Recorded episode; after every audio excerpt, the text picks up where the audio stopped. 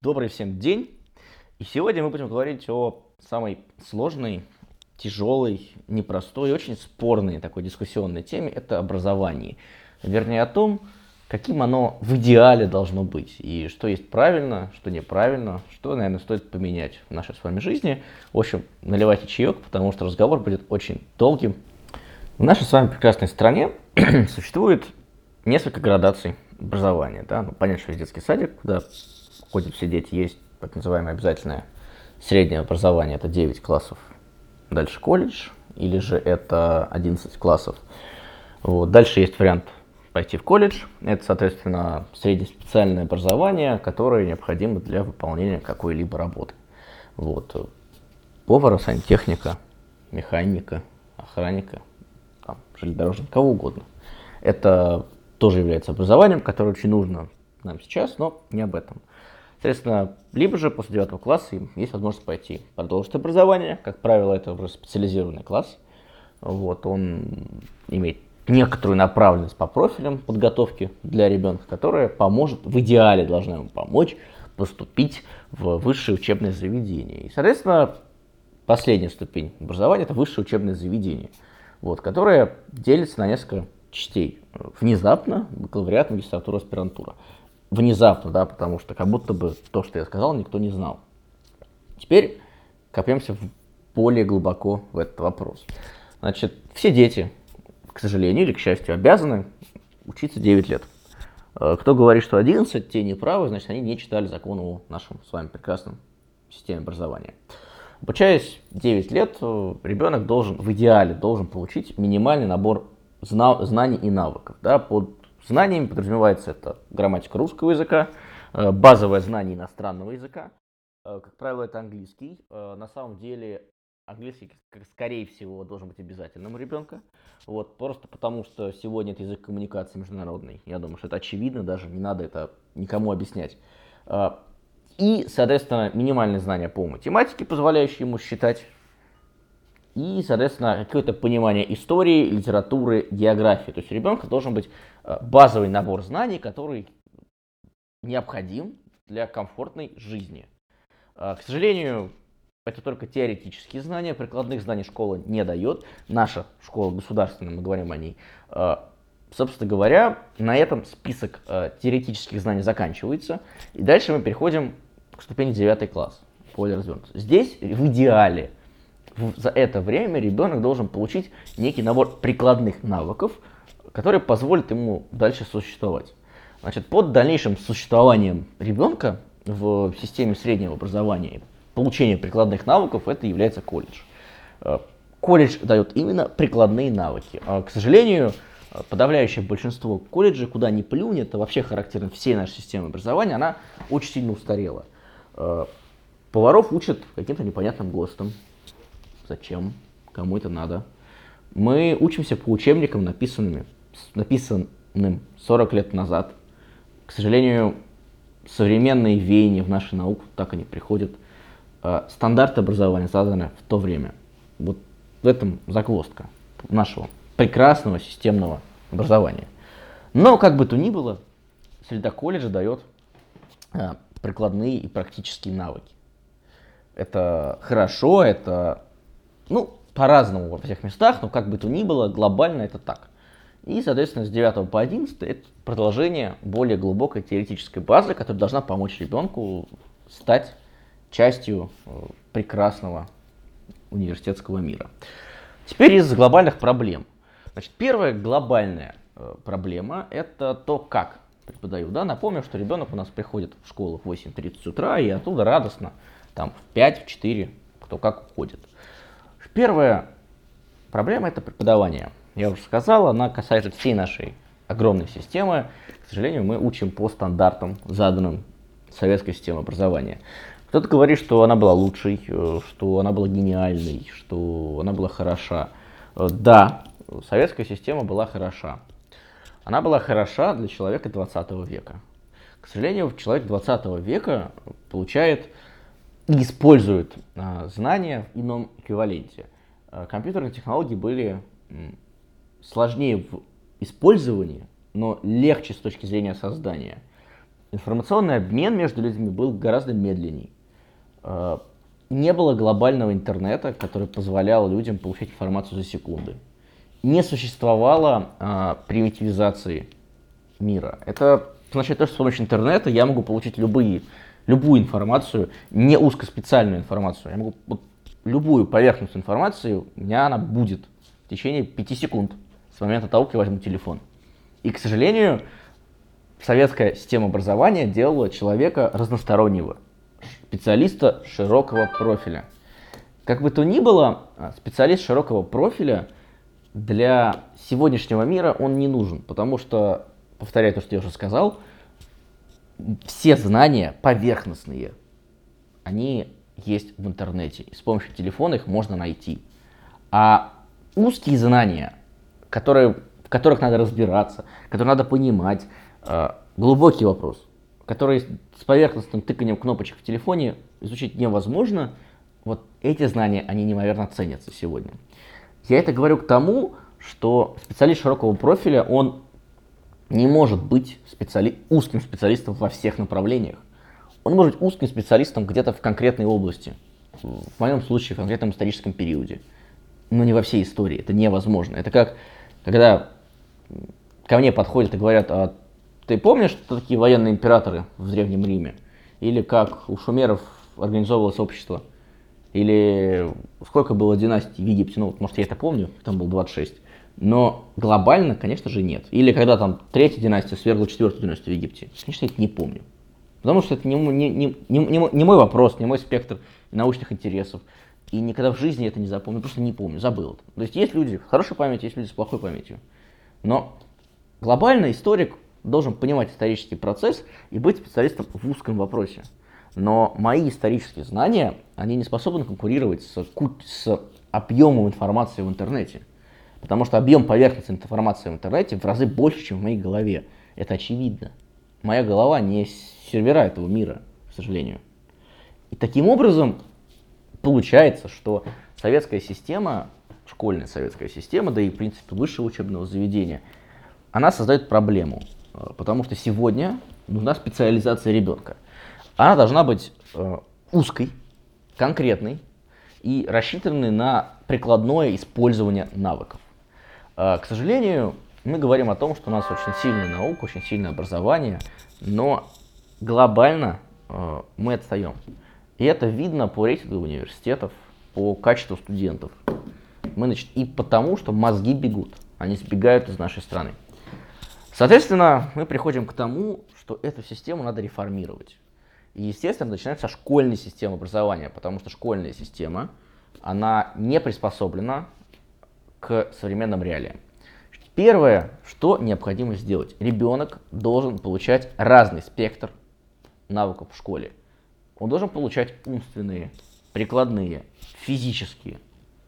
Таким образом, у нас должны быть предметы, которые дают ему теоретическую базу, русский язык, литература, история, география и так далее, далее по тексту. У него должна быть физкультура. Сейчас в школе физкультура два там, раза в неделю.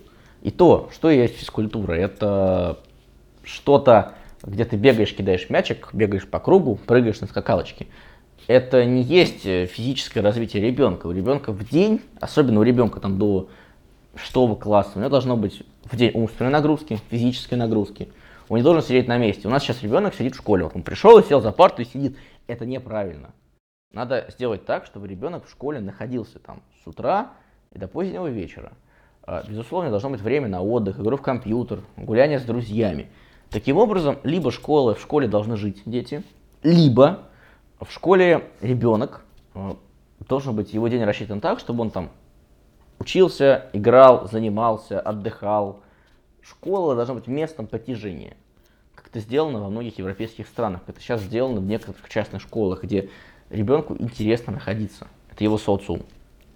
В бассейне плавать, пожалуйста, искусством заниматься, пожалуйста, рисовать, пожалуйста. Английский хотите учить, пожалуйста. И самое главное, что в рамках этого теоретическая и физическая база изменения системы расписания. Ребенок и преподаватели должны внимательно изучать каждого. При внимательном изучении каждого надо понимать, к чему ребенок склонен. К математике, к русскому, может быть, к искусству. А может быть, он хороший спортсмен.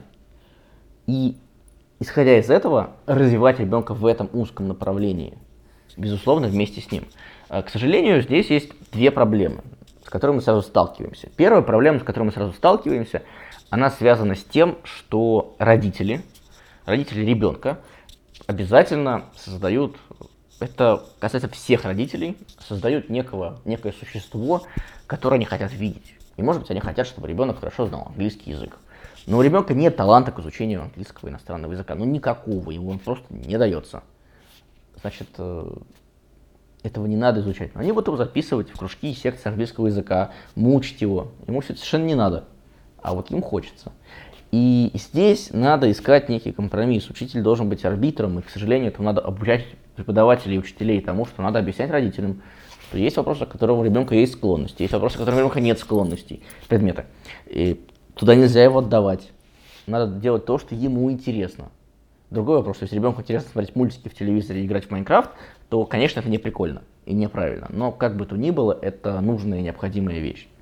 А второй вопрос, второй вопрос заключается в том, что классы в 30 человек неуправляемые.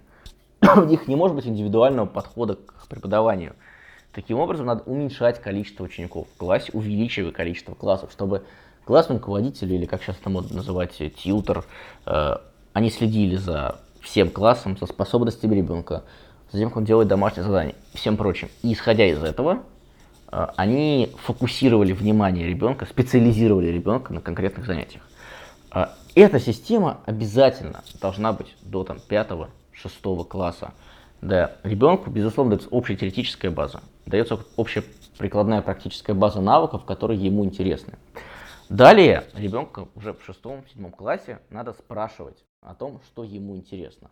Значит, что ему глобально, чем он хочет заниматься, какие предметы ему интересны, давать возможность выбирать набор предметов для ребенка. И здесь мы постепенно, выбирая набор предметов, он сможет как-то на чем начать специализироваться. Вот здесь мы подходим к следующей, очень-очень большой проблеме.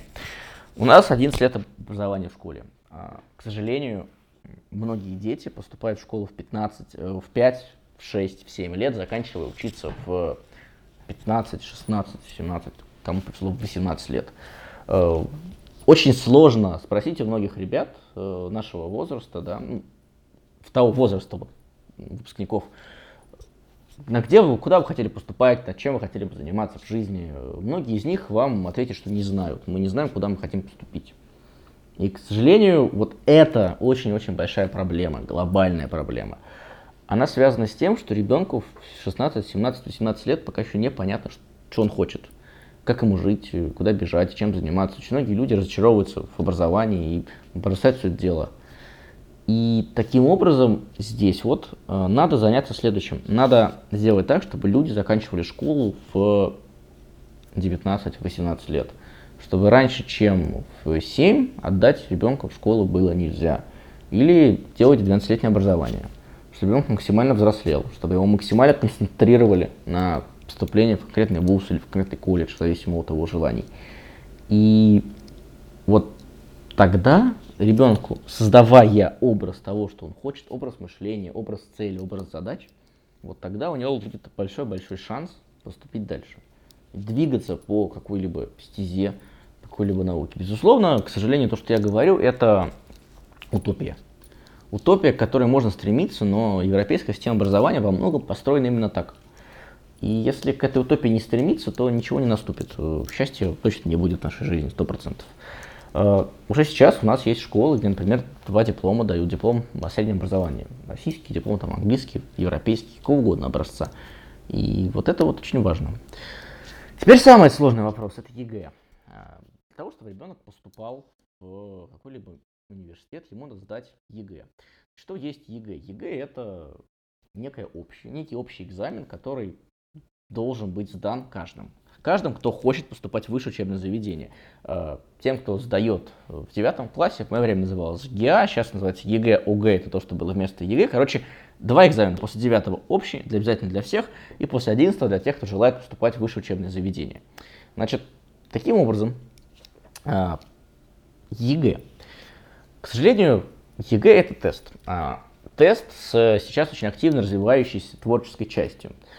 Ситуация заключается в том, что, на мой взгляд, э, необходимо сделать систему следующей. А, должен быть, должна быть тестовая часть с довольно примитивными вопросами. Вот довольно примитивными вопросами подразумеваем то, что любой, любой человек, имеющий некую логику мышления, э, некие базовые знания, которые ему дает школа, должен решить эту первую часть и получить заслуженный трояк и с Богом уйти. Быть вторая часть, которая в принципе есть сейчас, примерно так система выстроена, где необходимо применить конкретные узкие знания э, для решения каких-либо задач. И вот эта часть должна давать оценку четверку и пятерку. И, наконец, должна быть следующая часть, а, творческая, сугубо творческий конкурс. И, к сожалению, очень сложно оценивать творческие конкурсы, и так и есть. Но сейчас, в принципе, так и выстроена А, Б и В. Часть В это творческая, Б там более сложные узкие вопросы, или А, Б, С, как хотите называйте, без разницы. А, беда вся в том, что творческий конкурс очень сложно оценивать. Потому что есть субъективная оценка, абсолютно неверное отношение к написанному, мнение ребенка, который может не сходиться с мнением преподавателя. Это совершенно разные вещи, но которые создают глобальную проблему. И, на мой взгляд, вот в этой всей части, в качестве, в количестве разброски баллов, приоритет должен быть от творческой части. Потому что человек должен уметь писать, формулировать мысли, показывать идеи. Понятно, что математика да, и гуманитарные науки совершенно разные. Я не говорю о естественных знаниях, я говорю о гуманитарных знаниях. К сожалению, гуманитарные знания, часть, кавычка, конечно же, часть искусства. Поэтому, сугубо на мой взгляд, необходимо, чтобы за часть А можно было получить трояк, за часть Б четверку, за часть С это высший балл, там, пятерка, творческий конкурс, поступление без экзаменов – и сейчас э, очень формализована творческая часть. Мы идем по сложному пути формализации. Но это отчасти правильно, отчасти нет. Надо меньше рамок, но более конкретно. Надо писать, что надо раскрывать. Да, это есть в нормах ЕГЭ. Абсолютно. Совершенно с этим не спорю. Но, к сожалению, сейчас э, вся творческая часть э, зиждется на том, что ты пишешь то, что надо, то, как это хотят видеть, и совершенно не вкладывая туда какое-то собственное мнение, душу, познание. А здесь надо именно писать, заставлять ребенка писать так, кому хочется. Можно давать не конкретную тему, а просто любое историческое событие, которое надо раскрыть, исходя из таких таких-то тезисов. Э, может быть, если мы говорим применительно к истории, может быть, надо давать э, эпохи. Вот любую эпоху абсолютизма расскажите про правителя этого времени. И вот в этом вот, э, на мой взгляд, должна быть заключена задача общего экзамена. Теперь сама концепция общего экзамена. Значит, сама концепция общего экзамена хороша тем, что все люди как бы равны. А, по большому счету мы уравняли возможности студентов Москвы и студентов не из, не из Москвы, да, из мест из крупных университетов, из мест нет крупных университетов в возможности поступления. Это очень хорошо, это абсолютно правильное, нормальное действие, которое должно быть. А, к сожалению, э, сейчас ЕГЭ с точки зрения организации это полная профанация над ребенком. Обыски, запрещение ходить в туалет, ручки ронять э, и далее по тексту. Это реально страшно. И ребенок в такой нервозной обстановке это все не может сдать. Физически не может сдать. Ему страшно от этого. А, безусловно, если бы никто так не списывал активно, то, конечно же, с этим бы так не боролись. Но все равно то, что получается, это просто вводит в ужас, повергает в шок. И, на мой взгляд, от этого надо срочно избавляться. А, должна быть просто нормальный экзамен с возможностью пересдать этот экзамен хотя бы один раз, обязательно. Не на следующий год, а сразу там в июне написали, в июле пересдали. А, у любого человека должен быть шанс шанс и право на ошибку. Сейчас права на ошибку в ЕГЭ нет. И это очень и очень плохо. Теперь затронем последний, самый, наверное, важный вопрос в нашем среднем образовании. Должно ли оно быть платным? А, это очень спорное, сложное явление, на которое нет однозначного ответа. А, безусловно, нация, а, государство должно воспитывать своих граждан оно должно быть за них ответственными, нести и заниматься благами. И, на мой взгляд, оно должно быть способно э, дать ребенку возможность получать э, среднее образование бесплатно. Однако надо давать э, и развивать частные школы, максимально развивать частные школы. Образование в частной школе должно быть максимально доступным. К сожалению, э, частная школа, в принципе, гораздо менее сейчас гораздо менее пригодна для обучения и для качества, ну, качество образования в ней выше, но их, они менее популярны. И, к сожалению, это плохо. Должно быть наоборот, потому что частные школы – это бизнес, бизнес дает конкуренцию, конкуренция приводит к росту качества и улучшения борьбы за студентов, борьбы за школьников, до борьбы за учителей. Это увеличивает качество обучения.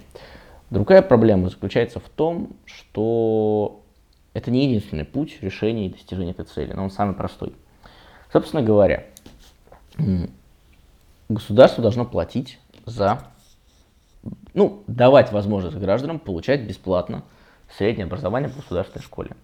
Далее, после 9 класса государство, на мой взгляд, должно прекращать финансирование образования детей. Государство не обязано э, давать образование после 9 11 и тем более высшее. Э, Среднеспециально только необходимые нужные профессии. Значит, к сожалению, это убьет очень многие университеты и убьет очень многие ненужные колледжи и школы. Значит, если ребенок хочет двигаться дальше, родители должны платить. Либо же, это важно, потому что не у всех есть возможность платить, но хочется, чтобы ребенок получал высшее образование, тогда должна быть следующая система. Государство оплачивает образование всем студентам, которые хотят учиться. Пожалуйста. Э, среднее, ну, до 11 класса, а потом э, среднее специальное или высшее образование. Но потом надо будет отработать потраченные на человека деньги, поработать на нужды государства. Например, учителем истории в Владивостоке, в сельской местности, на Камчатке, на Сахалине, где угодно. А сейчас ты получил образование за счет государства и свалил, куда тебе хочется. Это неправильно. Государство не обязано никому, ни с чем. Э, если государство дает образование, пожалуйста, необходимо, очень важно, необходимо сделать так, чтобы студент потом отработал эти деньги. И вот поэтому, на мой взгляд, э, должна быть либо система частных школ, куда надо развивать им, помогать, э, обогащать. Чем больше будет студентов в частных школах, тем лучше. Либо же должна быть система, где, пожалуйста, вот после 9 класса хотите учиться, значит, за счет государства вы будете получать высшее образование ну, потом отрабатывать. Никаких проблем нет. Но надо понимать, что иногда интересы государства, интересы конкретного человека расходятся.